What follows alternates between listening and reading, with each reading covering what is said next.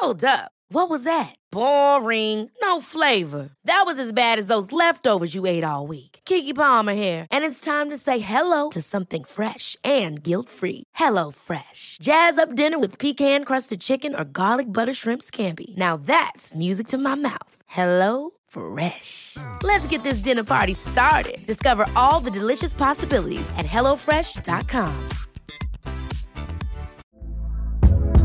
Hey there, it's Michelle Norris. I'm host of a podcast called Your Mama's Kitchen. When I travel, I'm usually looking for a way to find a taste of home when I'm not at home. And one of the things I love to do when I am at home is entertain. And Airbnb allows me to do that. When I was in California recently, I rented a house that had a great kitchen. And when we were sitting around the table, we're all thinking, we're in someone else's house. Someone could be in all of our homes as well.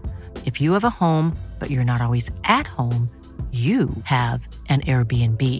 Your home might be worth more than you think. Find out how much at airbnb.com/slash host. Jaha, och så var det torsdag och Life with Kids-podden. Hej! Hej!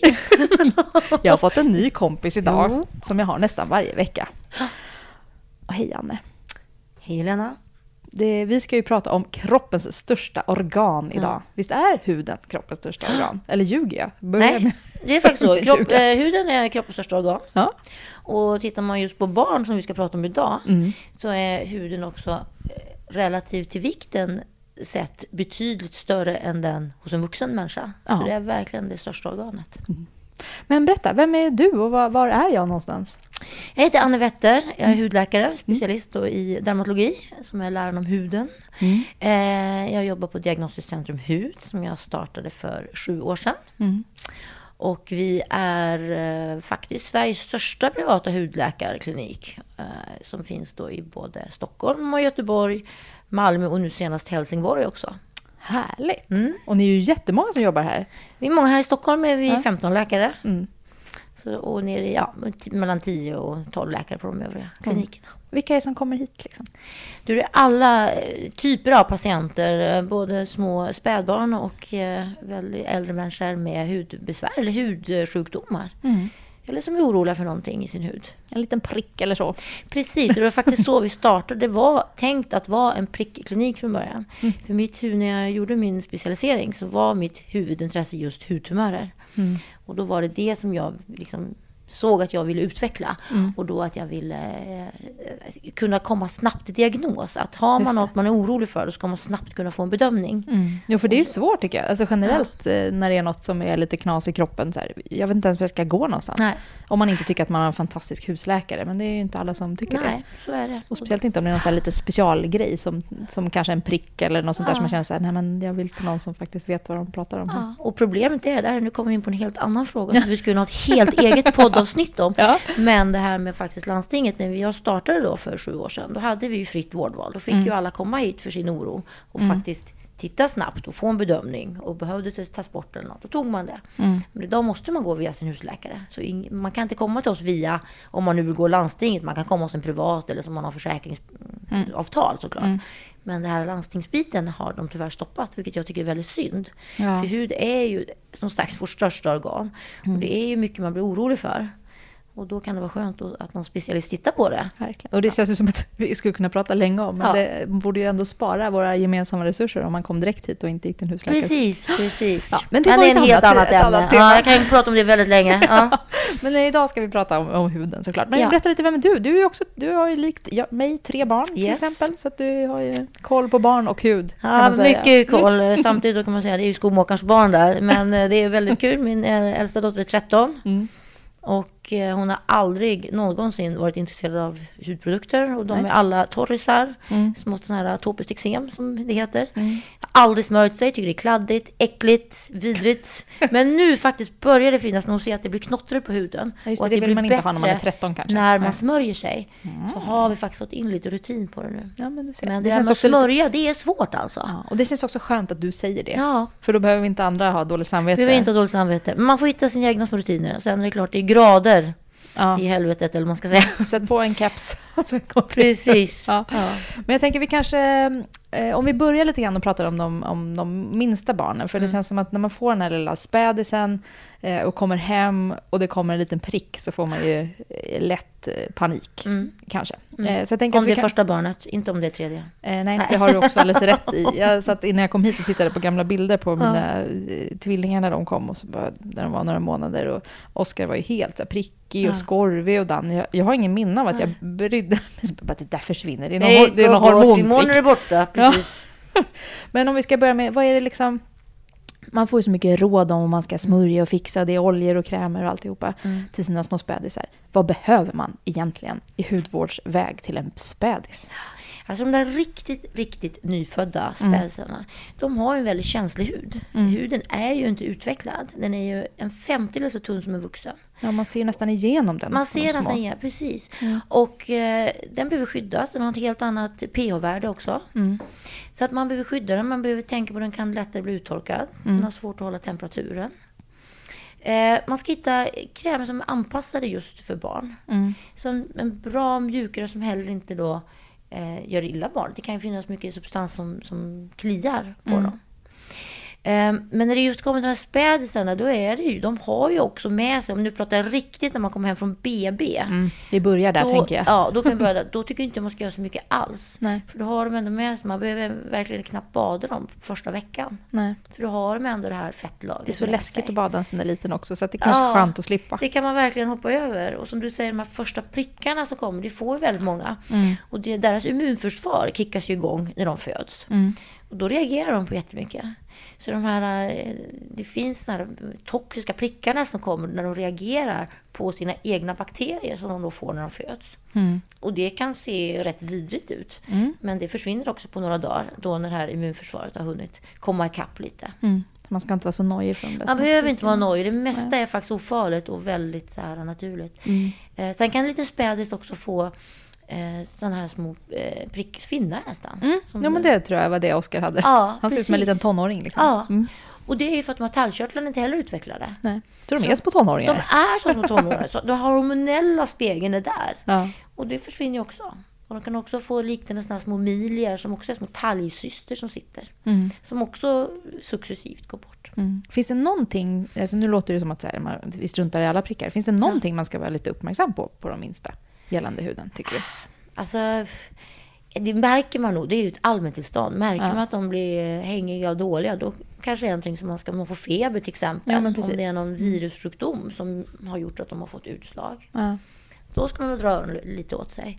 Men barn har prickar titt som tätt och de reagerar väldigt mycket på yttre stimuli. Ja. De är känsligare. Mm. Både mot födoämnen och de är överkänsliga till exempel kan vara mot citrusfrukter och choklad och sånt. Mm. Som man då kan märka om man ammar också. Ja, men Att det precis. faktiskt går igenom. Ja. Något annat som är rätt vanligt hos de här minsta, det är ju det här med skorv. Fantastiskt att pilla på. Ja, det är skönt. Ja. Det är Eh, satisfying. Ja. Mina barn brukar kolla på såna här YouTube-klipp. De satisfying. p- pillar kor, skorv Pillar, den. ja. Eh, jag förstår att man kanske inte ska... Eller vad, vad gör man med skorvet? Samma sak där, man gör inte så mycket. Utan det försvinner av sig själv. Ja. Det är ju något som kommer. Och är det väldigt mycket, Mm. då finns det sån salicylsyr-vaselin, 1% som man kan köpa på apoteket och, och lägga på och låta det i, sitta liksom. på lite och kamma bort. Men man kan också lägga på en mjukgörande kräm, alltså lite tjockare kräm och låta det sitta bort. För att liksom verkligen kunna pilla bort det, för bort det ligger ju på hud, hudytan. Jag, jag ju tog här- babyolja tror jag. Mycket och bra. in och så tog Ja. jag en kam sen och så Ja, åh, kamma, ja. Alltså jag skulle vilja göra det på massa bebisar, det är fantastiskt. Ja, så länge bebisen mår bra av det, det är inga problem. Men man kan också bara lämna det. Ja. Och det kommer att försvinna. För det här är just sån här äh, extra, alltså det är ju seborré som det kallas, det här nästan lite mjällliknande här talgkörtlarna som Mm. stimuleras av det. Finns det någon gång man borde, alltså, kan det börja killa på dem liksom som man borde ta bort? Ofta gör det inte det. Nej. Men blir det riktigt tjocka kakor, ja, det är väl mer om man sen ska få bort att man river bort att det gör ont för dem. Ja, men precis. Men det är ingenting farligt, det är det inte. Nej. Om jag backar till prickarna igen då. Ja. Vi fick, jag ställde ju frågan i vår fantastiska Facebookgrupp Motherhood när jag skulle Ja. träffa dig om så här, vad vill ni veta? Nu ska vi prata hud. Ner oss. Ja. Eh, Och en fråga var, spelar det någon roll alltså, eh, var på kroppen som prickarna sitter? Alltså kan man så här, utläsa, eh, beroende på var prickarna sitter, vad det liksom är för något? Eller? Inte riktigt så. Alltså det vanliga om vi pratar små prickar Mm. så kan de ju komma överallt. Och då är det ofta ett virus som har satt så det kan bli små virusprickar. Mm. Eller om man då har en viss överkänslighet, nu pratar under två år, det här Mm. med överkänslighet mot proteiner till exempel. Det kan också komma var som helst. Mm. Sen finns det ju vissa virussjukdomar, till exempel 50-sjukan. Mm. Finns det något som heter. Då ser man ofta röda kinder, men det är ju större fläckar då som man kan se. Mm. Det ser ut som en örfil man har fått eh, på kinden. Så lite kan man väl se, lite lokalisationer, men på det stora taget inte. Nej. Eh, Det här är en fråga som man säkert skulle kom, kommit från Motherhood, men den kommer från mig. Eh, och då kanske det är lite äldre barn. I mitt fall är det det. Mollusker. Härligt. inte så härligt. Nej. Alltså, jag hade ju mollusker när jag var liten, har jag ju också redan outat för dig här. Eh, som jag gick och, tror jag, frös bort, eller vad man gjorde. Eh, som var jätte, jätte ont liksom. Vad är en mollusk och ska man göra någonting åt dem? Har rönen förändrats sedan jag var liten? Ja, det har de nog. För idag gör vi inte så mycket åt dem. Nej. Om de inte är, Och vad är det? väldigt besvärande. En mollusk, det är ett virus. Mm. Det är precis som man kan säga att det är inte samma virus som vårta. Men Nej. det är lite samma familj så. Det är ett virus som sätter sig. Mm. Och ofta sätter det sig just på de mindre barnen. Mm. Det sätts också på hud som är lite torrare. Så de som har det här eksemet, eller atopin, atopiskt eksem som det heter, de är lite mer känsliga att få det. Mm. Och det är just för att hudbarriären släpper igenom de här små virusarna då. Och så Mm. blir det mollusker. Och de kan spridas väldigt snabbt. Och de kan spridas just mellan barn också, Mm. när de har direktkontakt. Ja, det är det man känner också då med, med en av mina barn som har en Mm. mollusk och han har haft den väldigt länge. Att så här, kommer han smitta ner hela familjen nu eller kommer liksom Ja, och det är inte säkert. För sen är det fina med det här att mollusker, det är ju ett virus. Och då Mm. sätter det igång ett immunologisk respons i våra kroppar. Mm. Så man utvecklar också en immunitet mot det. Så jag som har haft så mycket mollusker, jag borde inte Precis. kunna få dem Du borde inte få det igen. Yes. Så du är safe. Och Jag jag, kan gossa tror säkert att dina andra två barn kanske också haft en liten släng av det. Ja. Mm. De har blivit utsatta för viruset och då får de inte det. Han springer och jagar dem med sin mollusk. Ja, precis! Jag precis. kommer jag med min Jag mollusk. kommer ihåg Ja. molluskmannen. Ja men typ, stackars barn. Nej, Ja. men det tycker inte jag man ska göra så mycket. Och sen är det så att blir den så otroligt stor och sitter på olämpliga ställen som då kanske din son, eller Mm. sitter på hakan. Det kan ju också bli att han blir ut på dagis och det känns otrevligt och han vill ta bort den. Mm. Ja. Mm. Då kan man absolut ta bort dem. Och, och det jag brukar göra det är ju antingen då att man fryser som jag gjorde på dig. Mm. Eller att man bara skrapar bort det. Men man får ju lägga lite bedövning. Det gör ju lite ont på dem. Mm. Och just bedövningen brukar göra ont. Ja, jag ska fundera på hur vi ska göra. Mm. Kan man eh, ut, alltså för, för det första när jag såg den här på honom så bara, men vad är det här? Jag var ju tvungen att ringa till, till ja men då ringde jag till Kry bara för att Ah. liksom se så här, kan ni titta på den här, vad är det för något? Och då var de som sa att det var mollusk. Mm. Hur, hur ser liksom en mollusk ut? Hur kan man utesluta att det är någonting annat? Det kan man, den är väldigt enkel att känna igen, Mm. eh, tycker jag. Den är ofta navlad. Den är kupolformad och så är det som en liten navling centralt. Mm. Då sitter de ofta i kluster tillsammans. Och ofta då är armvecken, armvecken eller där man då kanske har lite eksemhud, Mm. den typen. Jag hade på insidan av låren. Ja, det är klassiskt. Och där gnuggar man ju ofta låren. Aj, aj, aj, aj, ont gjorde det. Ah, trauma, man kan trauma. som, ja, det tror jag. Och det, vuxna som sagt får ju inte lika ofta. Men Nej. det man ser det är just hos brottare som brottas. Jaha. Det är lite vanligt för de har så mycket hudkontakt. Om man då inte haft det när man var liten, om man inte blivit utsatt för det. Så Ja. vuxna kan absolut få det. Jaha. Lite. Ja, men vårtor då? Vad är skillnaden? Liksom? Och vad är en vårta? Och vårtor är också ett virus. Mm. En annan typ av virus som precis på samma sätt sprids. Mm. Det är lite vanligare också bland vuxna då. Att man faktiskt kan få det upprepade gånger. Även om kroppen visst har ett, en viss immunitet mot det. Mm. Och de kan ju bli väldigt besvärande. Och eh, där de sprids också. Eh, och det är klassiskt det här badhus, eh, gympasalar, man ska inte gå barfota. Och, Mm. Nej, på med och bara så. tofflorna. Ja. Mm. Eh, och de kan hålla i sig, men det är samma sak där. De försvinner också spontant. Mm.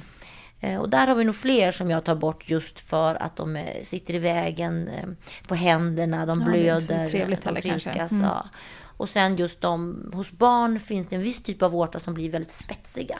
De kan sitta på näsan till exempel och Mhm. Som små horn. Så här. Och då, det kan ju bli lite socialt lidande att de blir retade på dagis. De brukar också Ja. se till, eller plocka bort. För ofta vill barnet själv ta bort dem. Ja. Men jag tycker just när barn är små och det är inte några farliga saker. Mm. Så tycker inte jag man ska tvinga dem heller till att ta bort något som, Nej. som gör ont. Så. De är fina som de är. Ja, absolut. Mm. Ja. Men du pratar om atopiskt eksem. Jag tänker att vi kanske måste reda ut vad det är. Mm. Nu har du sagt det flera Jag gånger. har sagt så flera gånger, men det är just för att, varför jag säger precis, för att det är faktiskt en, det är det vanligaste som föräldrar söker för när det kommer just till barnhud. Ja. För att det är ungefär 20 procent, alltså var femte barn som har det i Sverige, mer eller mindre. Så Oj. otroligt vanligt. Men pratas också ganska lite om. I min, i min upplevelse, men det kanske inte är... Ja, I din värld pratas, det mycket det pratas väldigt mycket, precis. Och eksem. Jag tror att man liksom klumpar in allting Ja. i eksem. Och det, det stämmer ju till viss del. Mm. För att just atopiskt eksem, det, det ingår i det. Ofta har man, och det ligger mer på gennivå. Ofta Mm. har man med sig det. Man får det liksom. Man har en förutsättning Mm. att ha lite torrare hud. De här hudcellerna som byggs upp som små tegelstenar, Mm. de håller inte riktigt lika tätt. Nej. Och då, är det, då blir huden torrare. Vattnet släpps ut och det kommer in eh, andra eh, typer av agens då som kan göra att huden retas. Det är jag som har skickat det här till mina barn, jag fattar. Mm. Ja, precis. Allt är mammas fel. Allt är mammas Eller fel pappas. när det gäller torra huden. Ja. Så då blir huden torr. Och, eh, och då finns det olika grader av det här såklart. Och det ser man ju ofta efter ingenting upp till, de brukar vara rätt besvärsfria kanske upp till så här två års ålder. Man brukar inte se så mycket. Eh, och sen börjar det komma då i, i just arm, i böjvecken och i, på kroppen.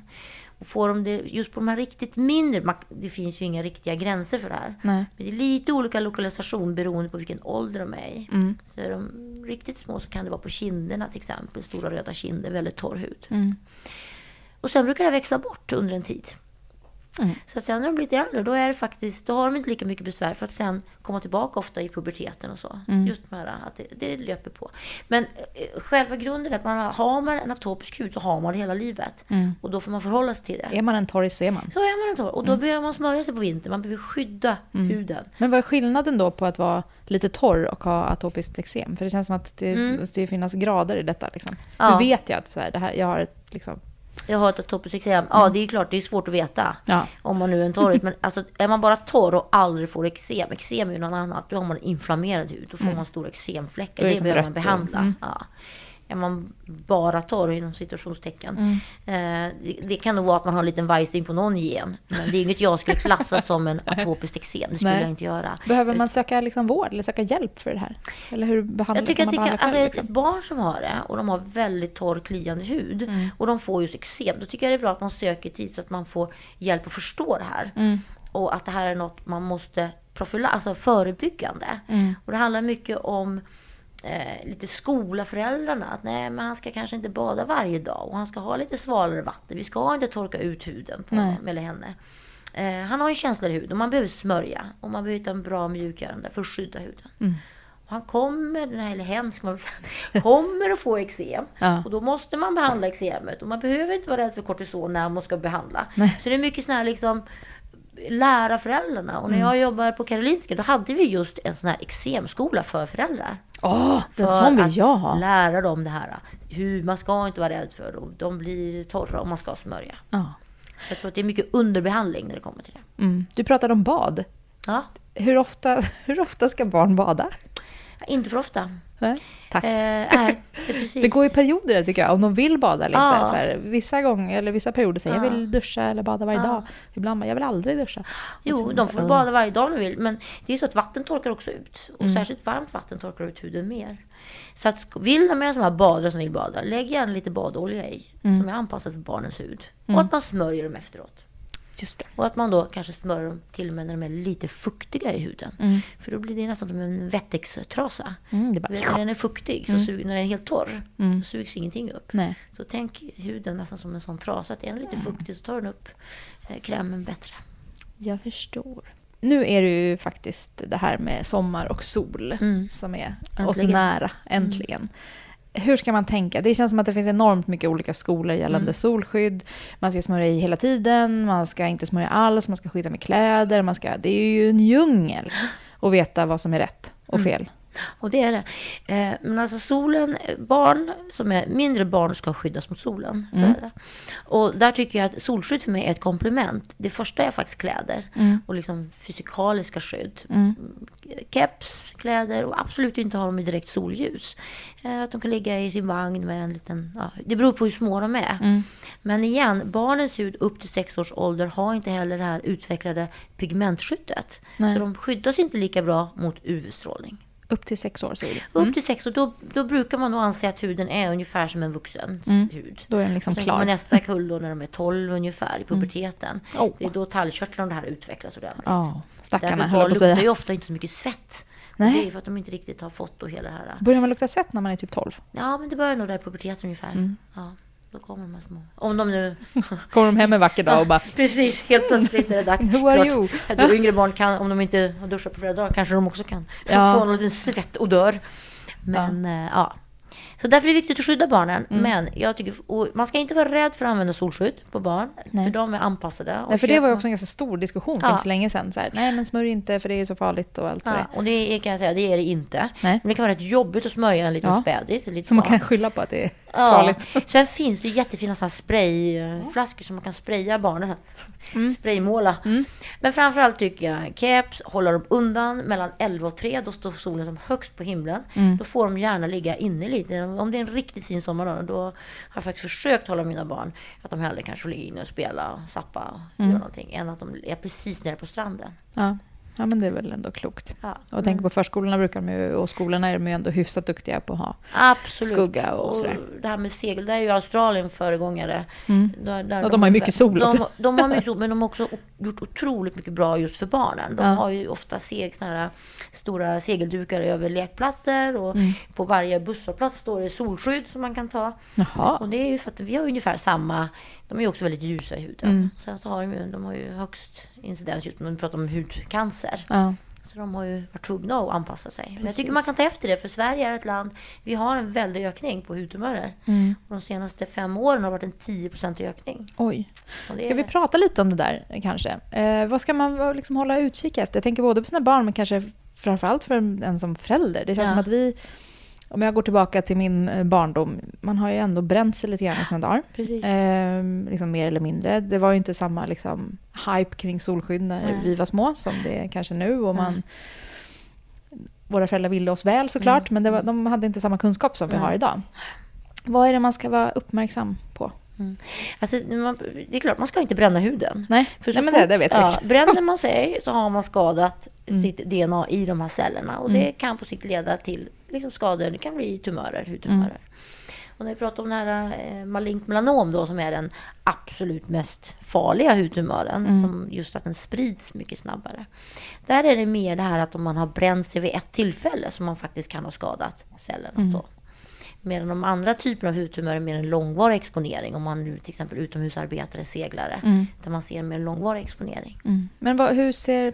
Ja, det finns ju jättemycket. Det här kan man ju Mm. säkert googla sig fram, liksom, Absolut, exakt ja. hur det ser ut och sådär. Men för mig är det så, så obegripligt hur liksom en, en liten prick på huden kan liksom ta död på mig på något sätt. Ja, visst är det. Och det är det som är så fascinerande. För de är Så otroligt läskigt. tunna. Alltså mindre än...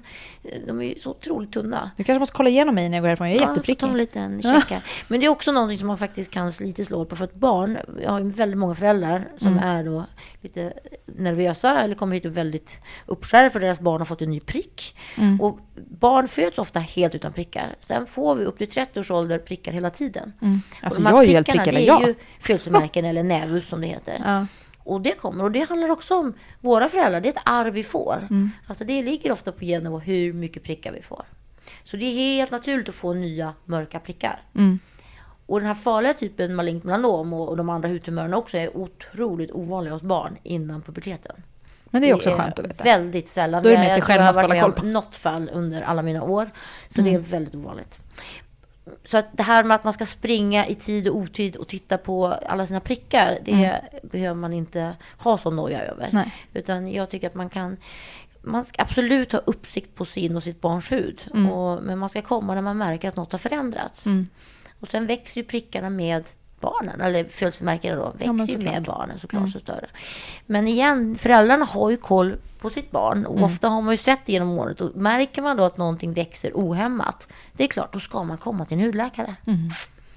Men i nio fall av tio är det faktiskt förmodligen helt normalt. Och det är ju skönt att bara veta det. Men som sagt, jag är fortfarande fascinerad över att liksom såna här små, Ja. kanske inte just den där som jag tittar på nu, men eh, att prickar på huden kan vara... Det finns många olika typer av prickar, så det är bra att differentiera dem. Ja, men precis. Nej, men vi kanske får ta en liten check här. Vi kanske ska sluta nu. Nej, eh, vi, ska, vi har lite mer frågor kvar först. Ehm, jag har också fått en fråga om det här med ekologisk kontra vanlig hudvård. Mm.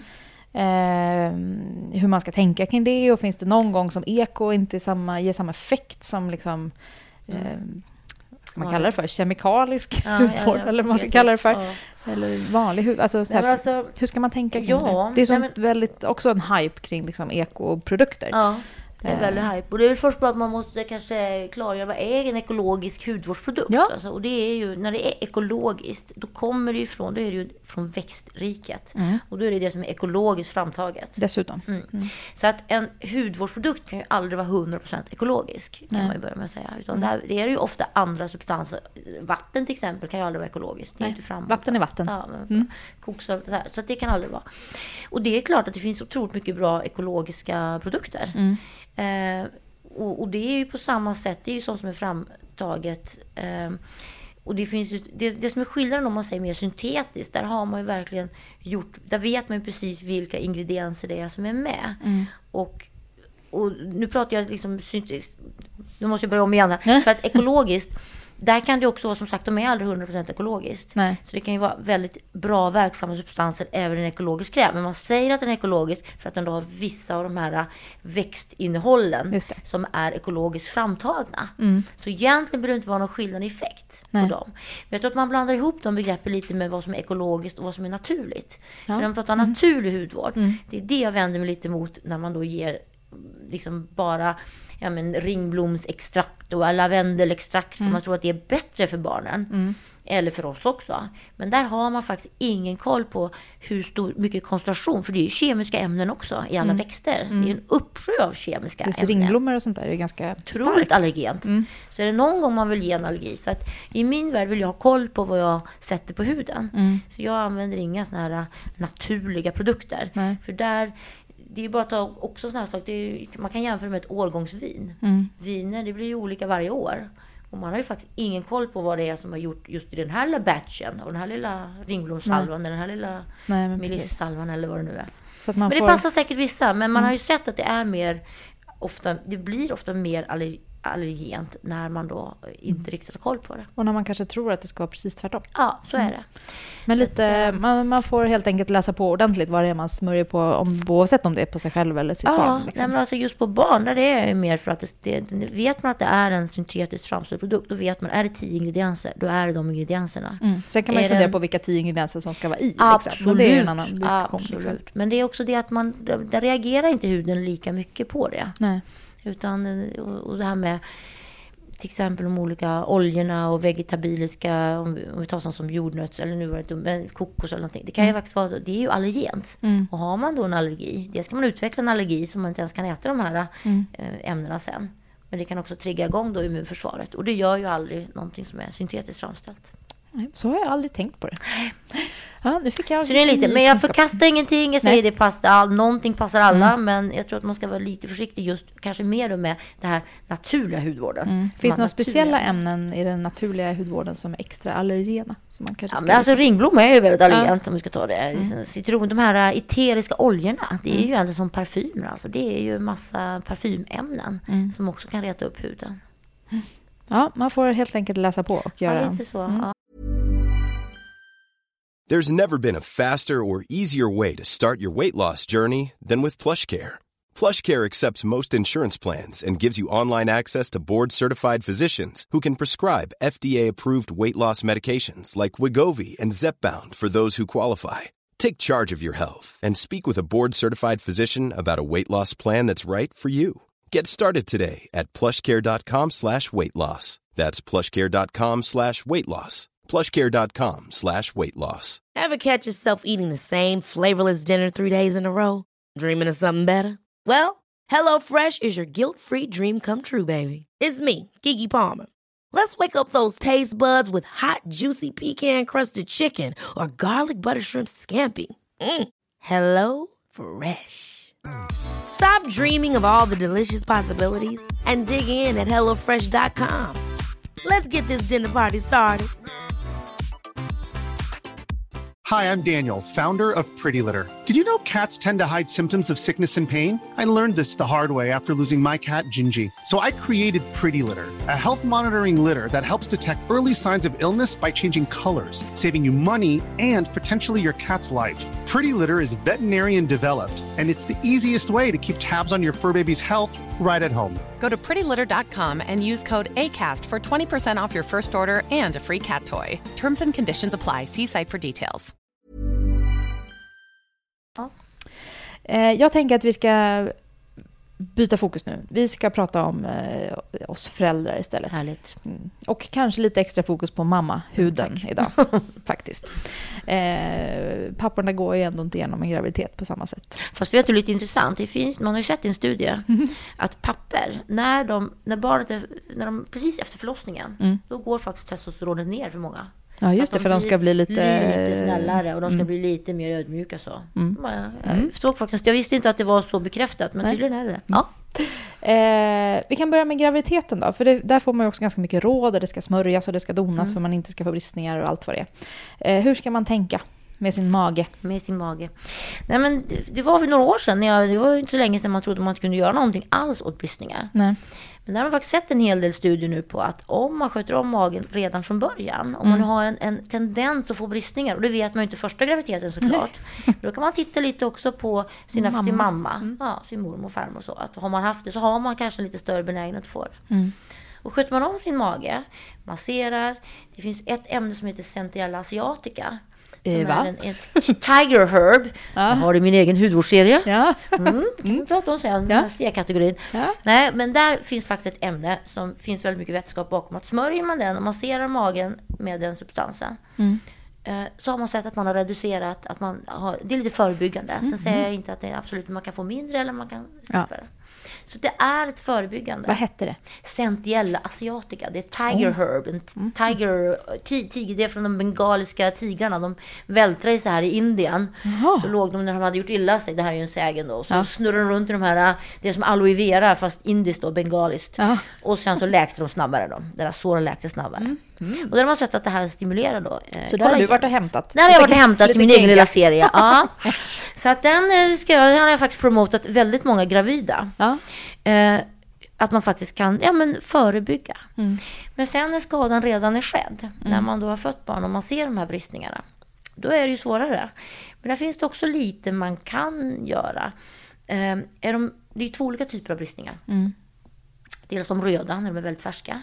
Och de är lättare att ta hand om. Då kan man behandla med IPL till exempel, en typ av ljus. Mm. Inte laser, men en typ av laser. Inte, man, man tror att det är laser, men det är ett ljus alltså. Mm. Som man behandlar med. Eh, även vissa typer av andra lasrar. Eh, sen kan man smörja med olika krämer som innehåller tretionin till exempel, Mm. vitamin A, glykolsyra. Eh, och sen när de då har blivit vita, de här vita bristningarna, Mm, då är det lite ja. svårare. Men jag har faktiskt haft rätt bra resultat med sån här fraktionerad laser. Mm. Så att eh, det jag har behandlat med, som jag ändå tycker har gett visst resultat, det är faktiskt det här att man, man lägger då eh, tretionin som är vitamin A-syra, Mm. den glykolsyra, så får man behandla med det en tid och sen fraktionell laser. Då kan man få det att dra ihop sig lite i alla fall. Mm. Finns det något man kan göra hemma? Ja, det är ju den här 30, vitamin A-syra. Vitamin A-syra, det är finns liksom Ja, det finns som man kan smörja på magen. Ja. Nej, Men för det- det är vettigare att göra det profylakt, alltså förebyggande. Ja. För när skadan är där så är det Ja, svårare, är det svårare. att få, få bort det. Men jag då som har gått med en tvillingmage, Ja. alltså mina barn vägde nästan fyra kilo styck. Ja. Eh, det är liksom trasigt. Alltså, Det är liksom skrynkel så Mm. Ja. här, på, under, på, i ett liksom område. Men då är det inga bristningar, då är det ju ja, skrynkligt. ja, precis. Lite bristningar finns det också. Alltså så här, Ja. vita. Nu outar jag hur min Ja. knasiga mage ser ut här. Eh, och e- ena delen av mig vill ju så här... eh, Och jag, ofta tittar jag på den här magen och tänker så här, det här har ändå... Den har byggt mina barn här Mm. Ja. inne. Skitsamma om den är skrynklig. Det är liksom ett bevis på att de har legat där. Eh, men sen kan jag också känna att jag har gått igenom två snitt. Alltså det finns liksom saker som jag bara känner så här, det vore bara skönt att det inte var så här Ja. riktigt. Eller att det hängde lite och sådär. Vad, vad, vad gör man liksom? Alltså är det överskottshud, det är Ja. ju svårare. Alltså, där, är- dels den här liten putmagen, det, där får man nog börja inne också, att man faktiskt stabiliserar sin bål. Ja, och kolla Man så att ju inte spräckt musklerna upp- så. Ja, ja, det, Mm. ofta har, du har ju säkert kvarstående, eh, den, eh, att du har här, att, det, att det har separerat Mm. lite din magmuskel. Så att det är väl steg ett. Och sen överskottshud, träning kan göra en del. Sen beror det på vad som är vad. Alltså ibland kommer man inte längre att vill man ta bort det så måste man operera bort det. Mm. Men det finns olika typer som jag pratade om, här olika lasrar och man kan stimulera det på olika sätt. Mm. Men det får man nästan se från fall till fall. Ja, men precis. Jag förstår. Det här är Så väldigt överskottshud är svårare. Strie är också svårt, men där kan man, det är ju, ofta kan man ju vara smal och knappt ha någon mage, man har ändå. Mm. Ja. Eller bristningar då. Precis. Men jag vet eh, många som jag också pratat med som har gjort snitt som jag och jag har dessutom gjort två snitt i samma. Ja. Liksom. Eh, det är jättefint liksom, så, men att det är lite så här, på ena sidan kanske eller båda, Ja, men ett litet lite. liksom, så här, överhäng. Är det bara, alltså så här, om man har provat att träna eller gå ner i vikt Ja. eller vad det är man tror att kan hjälpa till, liksom, men så här, nej, och det är lite oskönt med byxorna, det är liksom, är det bara operation som gäller då? Liksom? Det finns en annan behandling som jag inte har jättemycket erfarenhet av, men jag har börjat prova lite. Mm. Det är en injektion där man sprutar in en, eh, en eh, substans, en gallsyra, som, är, ja, som man skulle kunna prova för att lösa upp det här lilla fettöverskottet. Mm. Men jag har inga riktigt jättebra... Jag har inte, men det, det är teoretiskt möjligt och det finns några fall som har gjort det. Mm. Men samtidigt då så tycker jag att ett litet kirurgiskt ingrepp för att lösa upp det där, ofta är det ärrvävnad som ligger där. Mm. Det blir ju ofta både snyggt och det är betydligt mindre lidande än många andra behandlingar och kostnadseffektivare. Mm. Ja, för det är ju mest att det är störigt liksom, Ja. i så här, ja, med troskanten, Ja. byxorna och sådär. Det, är liksom, Nej, det det handlar egentligen lilla, inte om... lilla nappingen, den skulle jag nog operera bort. Ja. För att få bort det.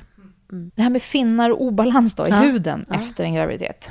Eh, jag berättade ju om att jag fick ju till exempel finnar på hela, alltså så här bölder typ på hela ryggen efter Oscar Rivera. Vilket var ju helt sjukt. Jag hade ingen finnar någon annanstans, men på hela ryggen.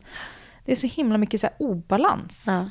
Och det är det. Hur, va, varför? Nej.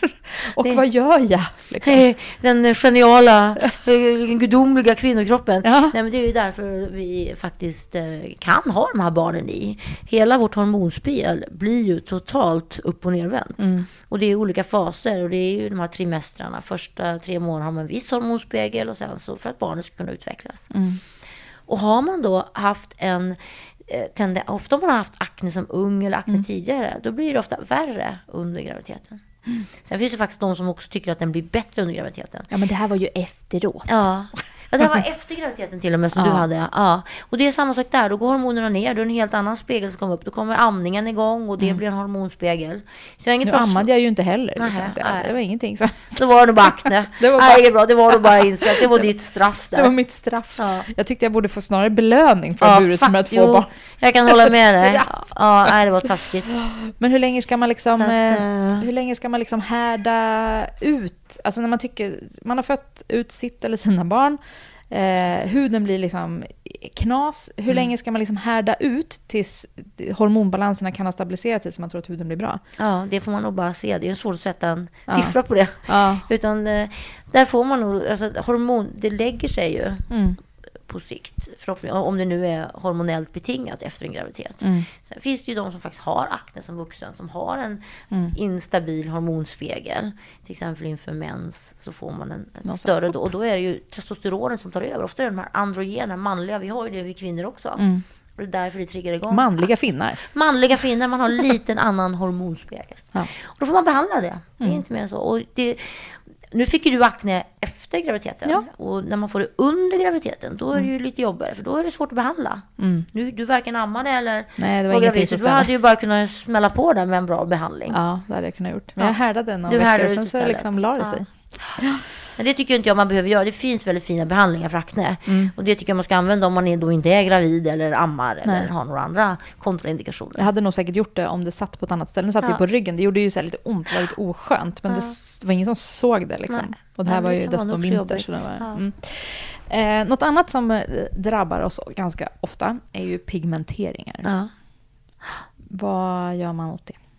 Och vad är, alltså varför Ja. får man pigmenteringar? Och det är precis samma sak där under graviditeten. Ja. Alla våra hormoner som spelar oss ett spratt.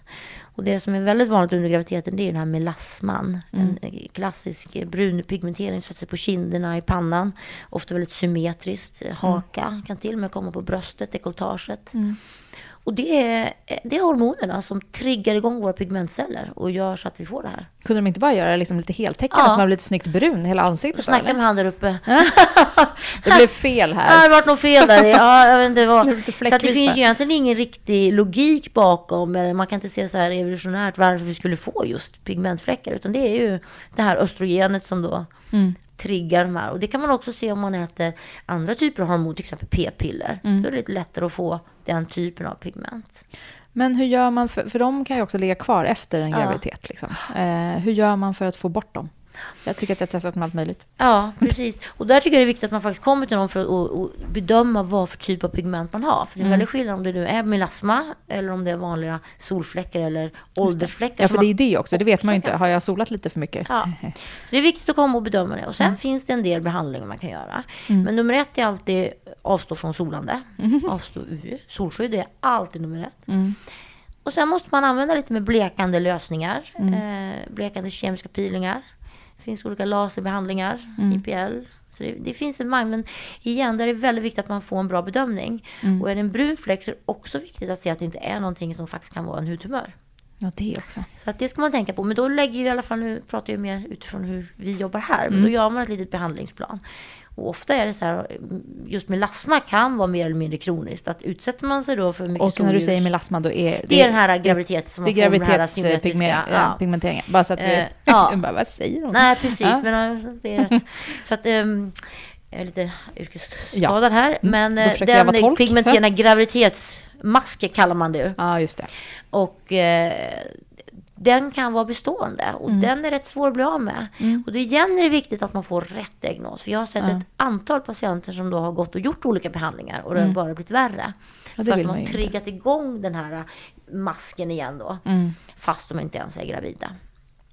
Så det finns en del man kan göra och det finns hemmabehandlingar ofta. Men eh, mitt starka tips är ändå att faktiskt få en ordentlig bedömning och en Mm. bra behandlingsplan. Det känns ju som med allt. Alltså Mm. både om det handlar om eh, bristningar eller hudfläckar Ja, eller faktiskt. pigmenteringar eller vad det nu kan tänkas vara. Liksom. Ja, men det är dumt att liksom famla i blindo på något sätt och framförallt kan det bli väldigt kostsamt. Ja, det är också om man ska hålla på och testa Hålla på och köpa olika. massa produkter som inte funkar. Ja, det verkar onödigt. Ja.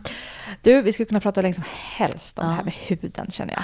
Men jag tänker du ska få komma med några sista liksom, kloka tips. Mm. Först kanske gällande barnen. Vad, vad är det vi ska... Har du några tre tips till föräldrar där ute hur de ska tänka kring sina barns hud? ja. Nej men det är att låta den vara i mångt och mycket. Inte hålla på för mycket med den. Håll inte på att dutta så Dutta mycket. för mycket. Nej men alltså huden är känslig. Barnens hud är känslig ska man tänka på. Men Mm. den är också byggd för att klara sig väldigt bra. Men och, svårt att säga. Men de här inte bada för mycket. Tänka på att inte torka ut huden för barn. För den är känslig. Den släpper ifrån sig mer vätska än vad vår vuxna hud gör. Mm. Och sen självklart med solen. Särskilt nu under sommaren. Mm. Skydda. Och, och gärna ett parasoll. Och de får i sig sitt vitamin D ändå. Ni behöver inte tänka på att de ska få i sig så mycket det här. De Nej, att de ska bli helt utan vitamin D. Utan det får de ändå av att bara vistas och vara Utomhus, Ja. liksom, fast i skuggan. fast i skuggan. Ja. Och vi mammor då? Hur ska vi tänka kring våran postgravida hud? Postgravida hud. Nej, men jag tror jag sa det innan där. Jag tycker att om man besväras av någonting så tycker jag det är bra att få en vettig bedömning. Dels vad det är för något och vad man kan göra med det. För mycket går att göra. Men sen tar det ju tid för kroppen att återhämta sig. Så att jag tror också man ska liksom vila lite i att man faktiskt precis har fått barn. Och kanske låta naturen ha sin gång. Ehm, så att jag, det kan bli lite hysteriskt tycker jag idag. Idag ska man liksom stå på gymmet efter man har fått barn direkt och vara skitsnygg. Och så funkar inte kroppen. Nej. Och men lite som jag också sa innan, var lite stolt över de där, det där Absolut. skrynklet. Liksom. Absolut. Men sen är det klart att jag kan ju också tycka så här under en graviditet. Det är väl skönt att gå och lägga sig och göra någon skön behandling för att bevara det här lite graviditetsglow. Man har ju lite glow. De flesta har ju det. Mm. Det blir lite mer kärltillförsel. Man får den här lite rodnade Mm. huden och man mår allmänt bra. Och då att få gå och lägga sig och göra en skön behandling. Det finns otroligt mycket fina hudvårds, eh, ja, hudvårdsbehandlingar kan jag säga som är mildare kemiska peelingar. Mm. Som rensar upp huden och gör att man mår bra. Och framförallt då kanske efter man har fött barn. Just det, få lämna Att bort man den där lilla faktiskt får lämna bort lite och ta hand om sin egen hud. Och få Det var det bra. bästa tipset Ja, idag, vad bra tycker jag. Jag tyckte om det själv faktiskt. Tack snälla Annie för att jag Ja, får tack träffa själv. dig idag. Det här var jättekul. Ja. Ehm, och eh, ja, vi hörs nästa vecka på ett annat tema. Och vill ni oss något så mejlar ni på podcast.lifewithkids.se. Hej då!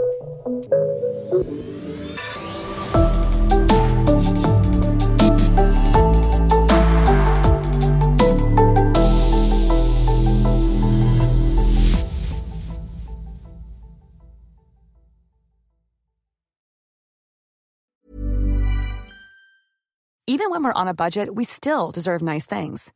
Quince is a place to scoop up stunning high-end goods for 50 to 80% less than similar brands. They have buttery soft cashmere sweaters starting at $50, luxurious Italian leather bags, and so much more. Plus, Quince only works with factories that use safe, ethical, and responsible manufacturing. Get the high-end goods you'll love without the high price tag with Quince. Go to quince.com slash style for free shipping and 365-day returns. Hi, I'm Daniel, founder of Pretty Litter. Did you know cats tend to hide symptoms of sickness and pain? I learned this the hard way after losing my cat, Gingy. So I created Pretty Litter, a health monitoring litter that helps detect early signs of illness by changing colors, saving you money and potentially your cat's life. Pretty Litter is veterinarian developed, and it's the easiest way to keep tabs on your fur baby's health right at home. Go to prettylitter.com and use code ACAST for 20% off your first order and a free cat toy. Terms and conditions apply. See site for details.